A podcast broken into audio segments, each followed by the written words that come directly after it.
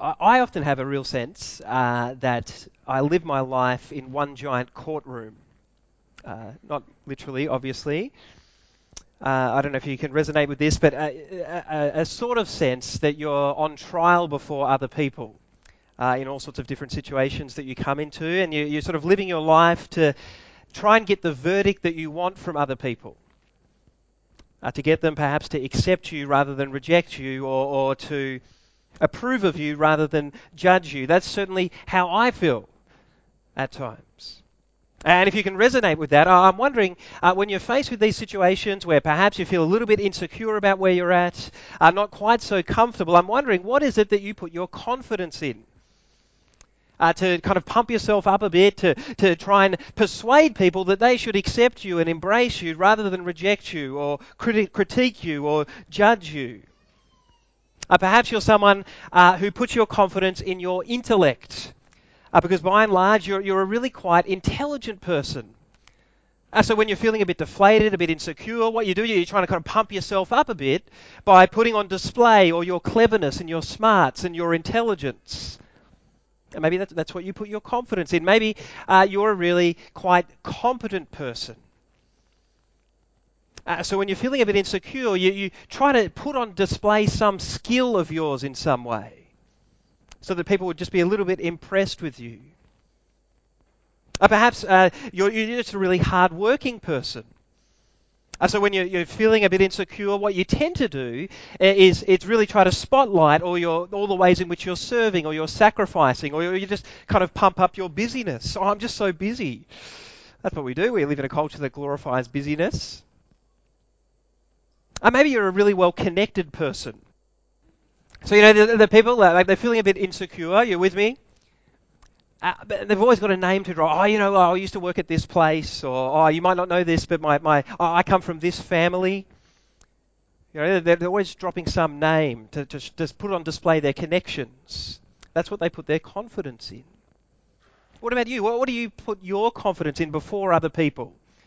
To try and get them to accept you rather than reject you, or to uh, kind of uh, approve of you rather than judge you? I've got that, that's an important question. Uh, but an even more important question, of course, is what do you put your confidence in before God? What do you put your confidence in before God? In Romans chapter 1, uh, from Romans chapter 1, verse 18 to Romans chapter 3, verse 20, Paul, as it were, has, is putting all of humanity in the dock before God. God is the judge, He's holy and perfect and righteous, and we're all appearing before Him in the dock. And the question is, what gives you confidence that a holy and perfect God in His heavenly court would accept you rather than reject you, would approve of you rather than judge you? Uh, in today's passage, we're, we're going to see Paul uh, warns us of the dangers of putting our confidence before God in the wrong things having what you might call, in particular, a false religious confidence. Uh, the danger is, of course, ultimately, uh, that the holy and perfect God would reject you and judge you rather than accept and approve of you. Uh, that he would send you, as we've heard in the past weeks, uh, to a place uh, of eternal wrath and judgment, a place of hell, rather than receiving you into eternal life. That's, the, that's what's at stake here. And some of you think, well, that's just so narrow minded, isn't it? So unsophisticated, so unenlightened. Surely we've moved on from this idea of a, of a literal heaven and hell. Oh, surely uh, God wouldn't judge someone who, who, sure, they might have rejected Christ. Uh, but by and large, they're, they're a very honest and sincere person, honest and sincere uh, about their particular religious convictions. God wouldn't send that kind of person to hell. He wouldn't condemn them. Uh, I was thinking about this during the week, and it reminded me of a scene from C.S. Lewis's book, The Great Divorce. I don't know if uh, people have read that book, uh, but in the book, uh, near, near the start, there's a conversation between uh, a man who's in hell and a man who is in heaven, or a spirit who's in heaven at this point. Uh, and the man in hell doesn't yet know that he's in hell. and so the man from heaven tells him look, that he's in hell, and this is what he says. He says, There's no need to be profane, my dear boy. I may not be very orthodox in your sense of that word, uh, but I do feel that these matters ought to be discussed simply and seriously and reverently. The reply comes discuss hell reverently. I mean, what I said, you have been in hell. Oh, go on, my boy, go on. That, that's so like you to talk like that. No doubt you're going to tell me why, in your view, I was sent there. I'm not angry. Oh, but don't you know? You, you were sent to hell, the response comes, because you were an apostate, an unbeliever. Are you serious? And here's the kicker Do you really think people are penalized for their honest opinions? Even assuming, for the sake of argument, that my opinions were mistaken, honest opinions fearlessly followed are not sins. That's what people in our culture think, isn't it? What matters most is that you're true to yourself, that you're sincere about whatever particular religious convictions you have.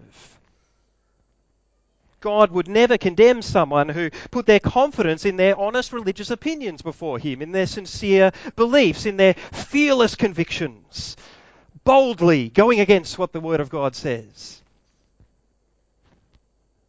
Surely it matters most that they're being authentic to who they are.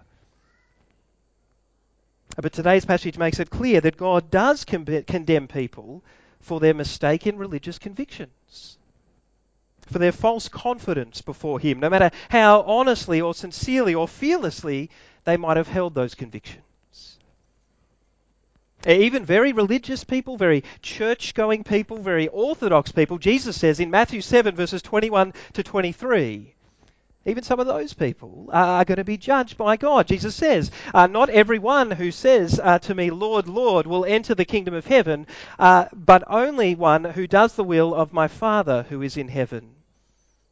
Many will say uh, to me on that day, Lord, Lord, uh, did we not prophesy in your name, and, and in your name drive out demons, and in your name perform many miracles? And then I will tell them plainly, I never knew you. Away from me, you evildoers. That's confronting, isn't it?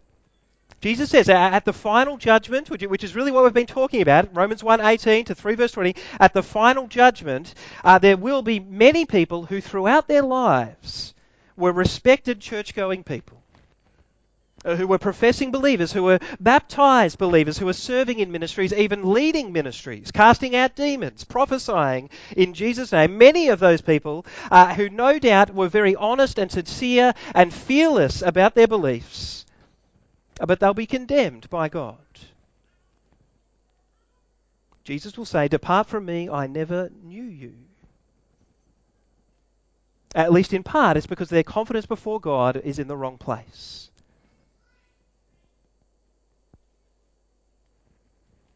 So in today's passage, Paul's trying to expose this kind of like it's very kind. Right? What's at stake is a really big deal. So in today's passage, Paul's uh, trying to expose uh, this a particular version of this false, this misplaced religious confidence before God. The particular version is that of a religious Jew, a religious Jew. And Paul identifies two dangers in particular for this Jew, are two places in, in which they might be tempted to put their confidence before God. The first is, is in verses 17 to 24. Uh, you can see in, in, the outline in the center of the Connect card, it's the danger of putting their confidence before God in their religious privileges. Uh, so look there in verses 17 uh, and 18.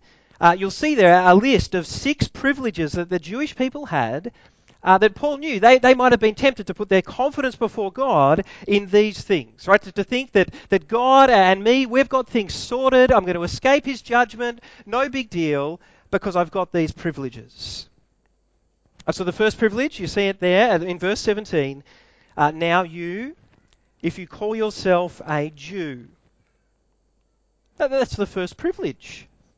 Simply being able to call yourself a Jew.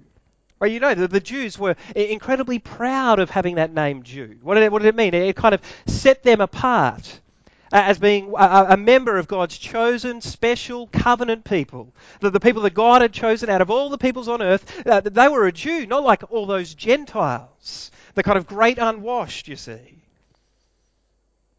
Uh, so this person takes great pride in being a Jew. I'm a Jew. God, God, God wouldn't condemn me condemn those Gentiles back in chapter 1, but not, not me.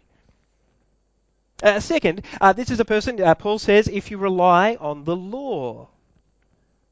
The law there refers to, uh, at least at, at, a kind of minimum, the Ten Commandments that, that God gave to Moses, uh, to gave to Israel through Moses at Mount Sinai probably all the, the rest of the laws, if you read Exodus kind of 19 to 24, that, that's the, the reference to the law here.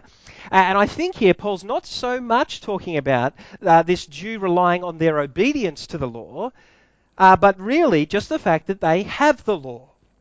They possess the law. God gave them the law and not the Gentiles. So they have this incredible privileged access to the law. And therefore God wouldn't judge them. A third, they boast in God. Now, that might sound strange. Surely it's a good thing to boast in God, right? And, and places in the Bible, it is a good thing to boast in God if the motivation is to kind of magnify how great God is. That's a, a wonderful boasting. But the, magnif- but the motivation here appears to be to kind of use God to show how great they are. You know, like, like I, I, I'm a Jew. I have the one true God of Israel. Not like all those idols of the nations. And therefore, well, I've kind of got a free pass at God's judgment. Uh, the fourth and fifth privileges are kind of lumped together there at the start of verse 18. Uh, Paul says, if you know uh, God's will and approve of what is superior. Uh, once again, this is kind of uh, driving at this idea of the fact that they have God's law and because they have God's law, the, the, special revelation from God, uh, they have a special knowledge of God's will. Right? They have God's law, so they have a superior knowledge of what uh, a, a moral way of living is, a good way of living, a true way of living. And because of this privilege, then God would not condemn them. Uh, because they have God's law, sixth, uh, they're instructed by God's law. Uh, Psalm 119, verses 100, 105. You know that the, uh, God's, uh, your word, Lord, is a light unto my path. That's the idea here. Because we've got God's law, Here, it lights up the path uh, of how we ought to live. Now, of course, Paul's not denying that all of these six things are wonderful privileges that this Jew has, this kind of hypothetical Jew that he's speaking to. Uh, but he does know that these privileges have produced in this Jew uh, false confidence before God. Uh, a kind of deluded confidence. Right? Somehow they've convinced themselves that because they have these privileges, uh, they're, they're automatically going to escape God's judgment. God will never have an issue with them.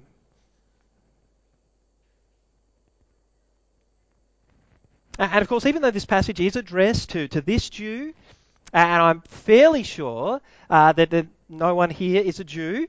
Uh, you could say, well, it's, it's, not relevant at all. It's a completely abstract kind of thing. It's nice to engage with uh, this kind of passage that's for the Jews. We're not Jews, so let's not worry about it.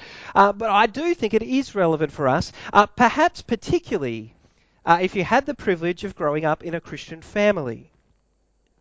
Uh, not an exact application, but I think there's a reasonable parallel here to, to say that some of us, uh, if you grew up in a, in a Christian family, uh, you might think that you and God have things sorted, that, that everything is always automatically going to be okay between you and God uh, because of the privileges you grew up with. In particular, the privilege of growing up with access to God's truth, His Word. Right? That's the Jew. We've got God's law. That's the, the incredible privilege we have. Therefore, free pass at God's judgment. And sometimes we might think that. I grew up with access to God's law, uh, th- therefore, God would never judge me. And of course, it's a wonderful privilege to be brought up in a Christian home where you have access to God's word uh, from, you know, as long as you can remember. Uh, but the warning here is that you mustn't think that merely having access to God's truth or, or even having a certain knowledge of God's truth will save you. You mustn't think that. In fact, in some ways, having a little bit of knowledge of God's truth can be a bit spiritually dangerous. Right? Because rather than uh, producing in you by the power of God's Spirit a humble confidence in Him and His promises, it might produce in you a proud confidence in yourself and all the privileges you have.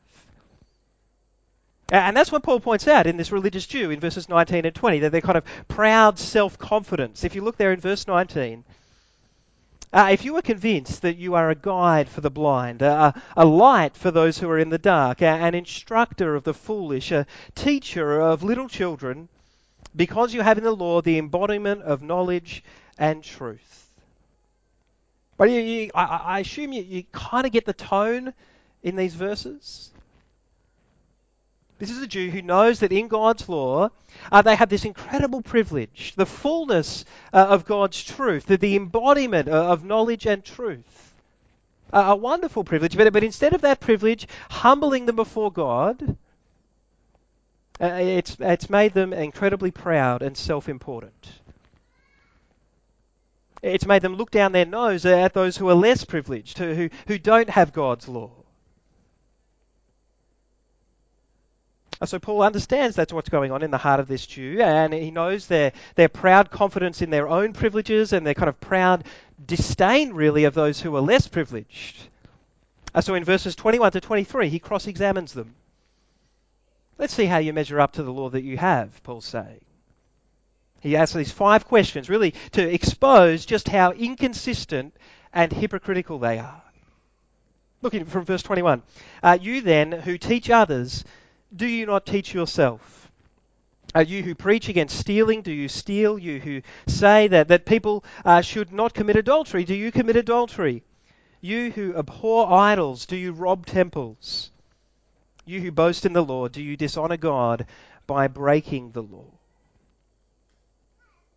Right here, this is a, a, religious Jew. They presume that, because they have access to God's law and they uh, can um, have a certain knowledge of God's law, uh, that that gives them the right to preach.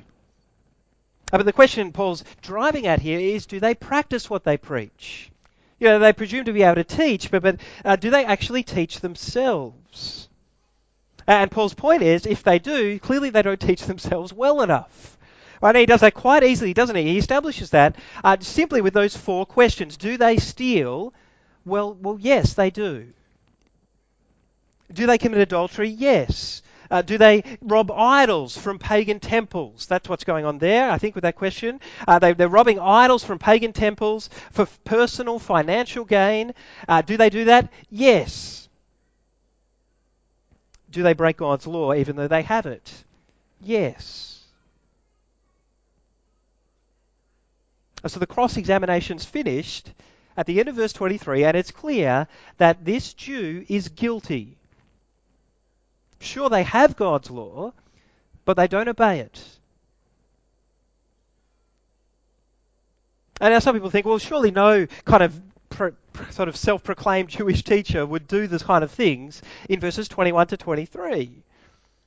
Uh, but at least one Jewish rabbi in Paul's day did lament uh, amongst his peers. This is what he said. He laments the increase of murder, adultery, sexual vice, commercial and judicial corruption, bitter sectarian strife, and many other evils.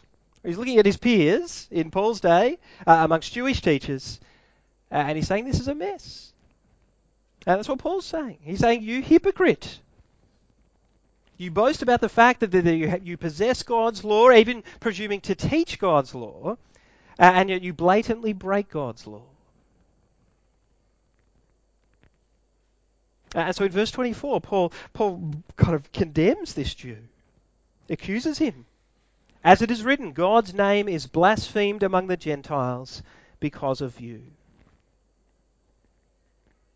And You can see that that's a, that's a quote uh, it's probably combining uh, a couple of verses, Isaiah 52 verse 5 uh, and Ezekiel 36 verse 22. And in both of those contexts, uh, God's name is being uh, mocked, it's being ridiculed by, by the nations because his people have uh, suffered a, a, horrible military defeat.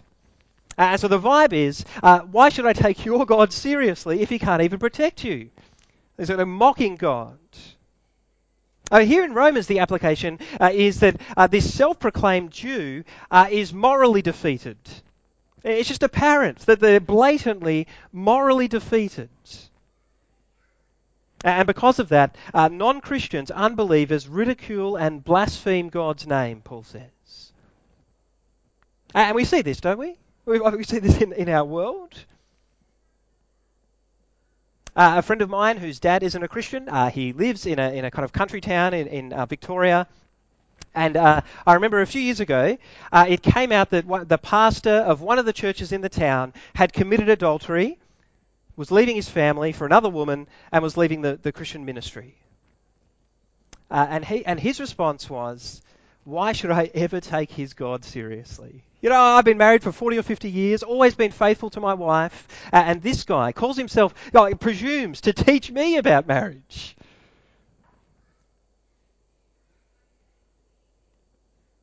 Right? The, the moral defeat of Christian leaders and teachers in particular causes unbelievers to ridicule and blaspheme God's name. I talked to plenty of people uh, in the aftermath of the Royal Commission. It's the same thing, isn't it? Why should I take a church seriously? people seriously if they can't even look after children in their midst. Right? That's why we're having the congregational meeting after. We've got to do better. So the big warning in verses 17 to 24 is the danger of putting your confidence before God in your religious privileges. That's the danger. Uh, particularly the privilege of always having access uh, to God's word, the truth of His word. And we mustn't assume that because we've always had access to the Bible, the Bible's always been taught in our home, our parents uh, wonderfully gave us the opportunity to hear God's word and respond to God's word, but we mustn't assume that, that because we had that privilege, that we've automatically got things sorted with God. A God is not impressed with someone who merely has a knowledge of the truth. He's not impressed with someone who merely has correct doctrine, even.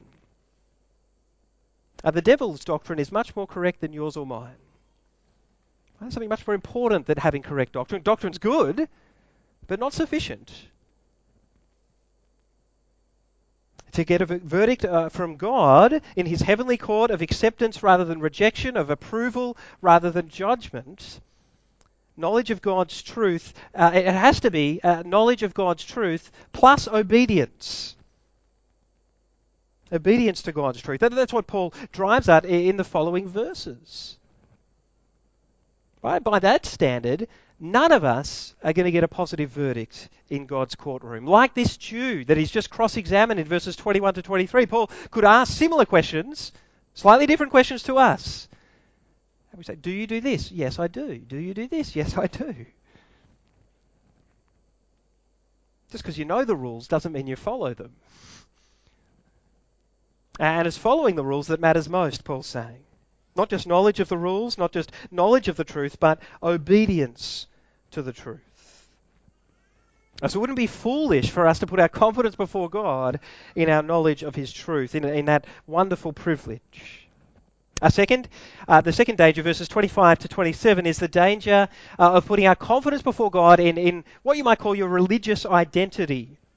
Uh, Paul knows uh, that this religious Jew is particularly susceptible to this uh, because they have honestly persuaded themselves that because they are physically circumcised, they will never be condemned by God. They'll never be judged. They're, free from God's judgment. Uh, two rabbis in Paul's day said this. Uh, one said, uh, circumcised men do not descend into hell. Just kind of categoric. If the job's been done, it's all good. A circumcision, another says, will deliver Israel from hell. If you're a part of the circumcised people of God, you will automatically escape God's judgment. This was commonplace belief. And of course, Paul's calling that into question, not because he's got a problem with circumcision, just as he didn't have a problem with the law in verses 17 to 24.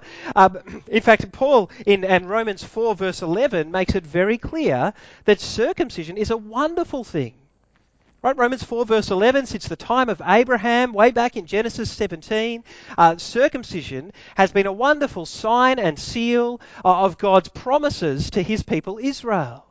No problem with circumcision here. Well, circumcision is not the problem. But What Paul's pointing out here is that uh, the, the, the, idea that circumcision alone will uh, kind of give you a free pass from God's judgment. That's the problem. Circumcision alone will not save this Jew from God's judgment. As circumcision was never supposed to be a kind of substitute for obeying God's law. It was supposed to be a sign of being committed to obeying God's law. Uh, so look in verse 25. Uh, Paul says in that verse, circumcision only has value if you actually obey God's law. Uh, if you don't obey it, as this Jew doesn't, he's shown that in verses 21 to 23, uh, then you may as well not be circumcised, Paul says. No value at all in circumcision. Uh, in that sense, circumcision is a little bit like this wedding ring. Uh, my wedding ring has value if I'm being faithful to Gabby as my wife.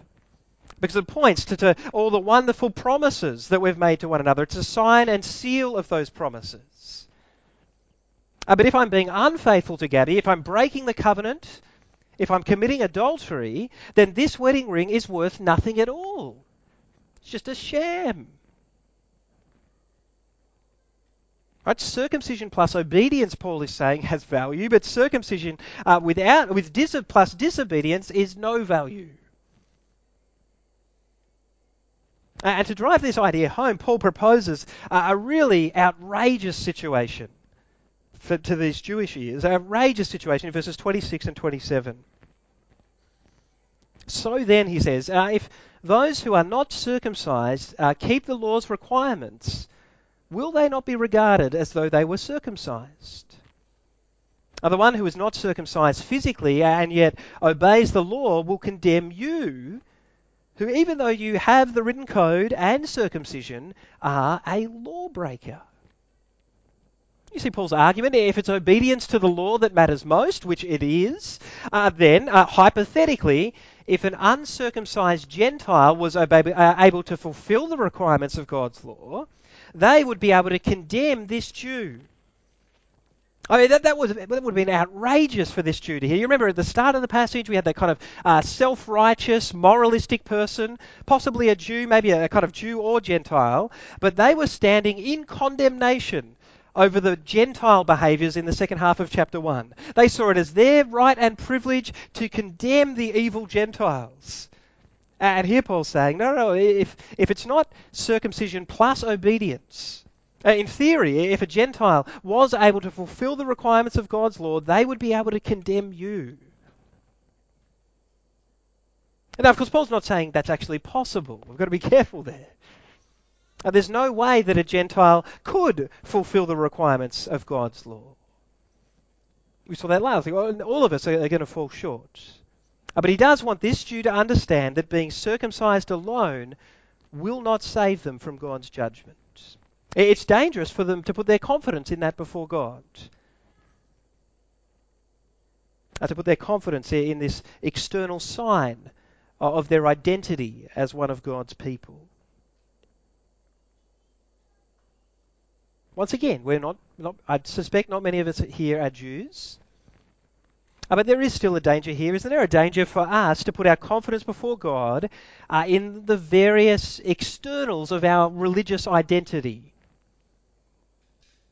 What do you put your confidence in before God? Well, I was baptized as a kid.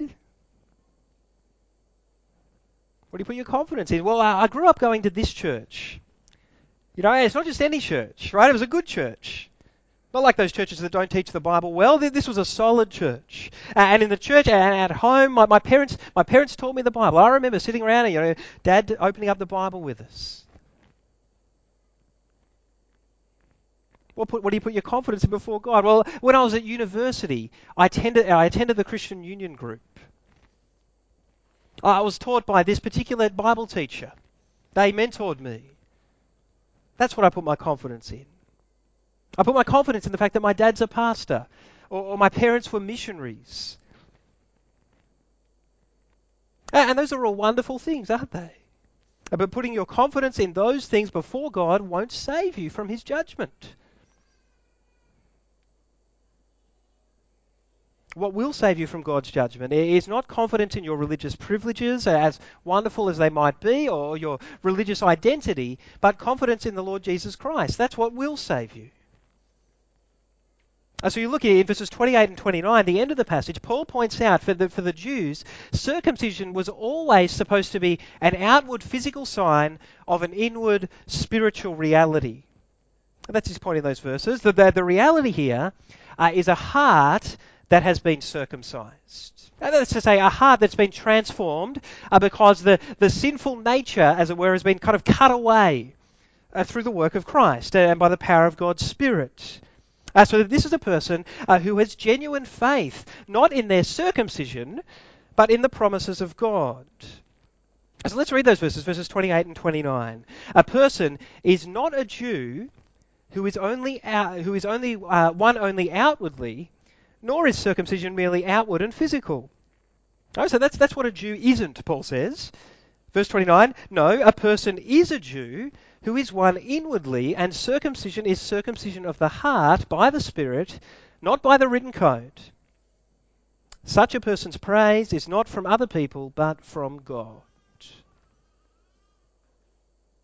Uh, so, who is it that in the end is going to get the verdict of God's acceptance and approval and praise? Note that at the end of verse 29. Who is it that's going to be praised by God uh, at the final judgment? Well, it's the one whose heart has been circumcised by God's Spirit, been kind of washed clean by God's Spirit, so that they have a genuine faith in His promises, faith in His promises to us in the gospel, the good news of what He's done for us in the Lord Jesus Christ. But Paul makes this clear. Uh, what, what, what, does uh, the heart of a circumcised believer look like? Uh, a heart that's been uh, circumcised by God's Spirit? Well, it's Romans 10, verses 9 and 10 that the person whose heart has been circumcised uh, puts their faith, their confidence in the Lord Jesus Christ. Romans 10, verse 9. Uh, if you declare with your mouth Jesus is Lord and believe in your heart that God raised him from the dead, you will be saved. No condemnation for you. You'll be saved. For it is with your heart that you believe and are justified, and it is with your mouth that you profess your faith and are saved.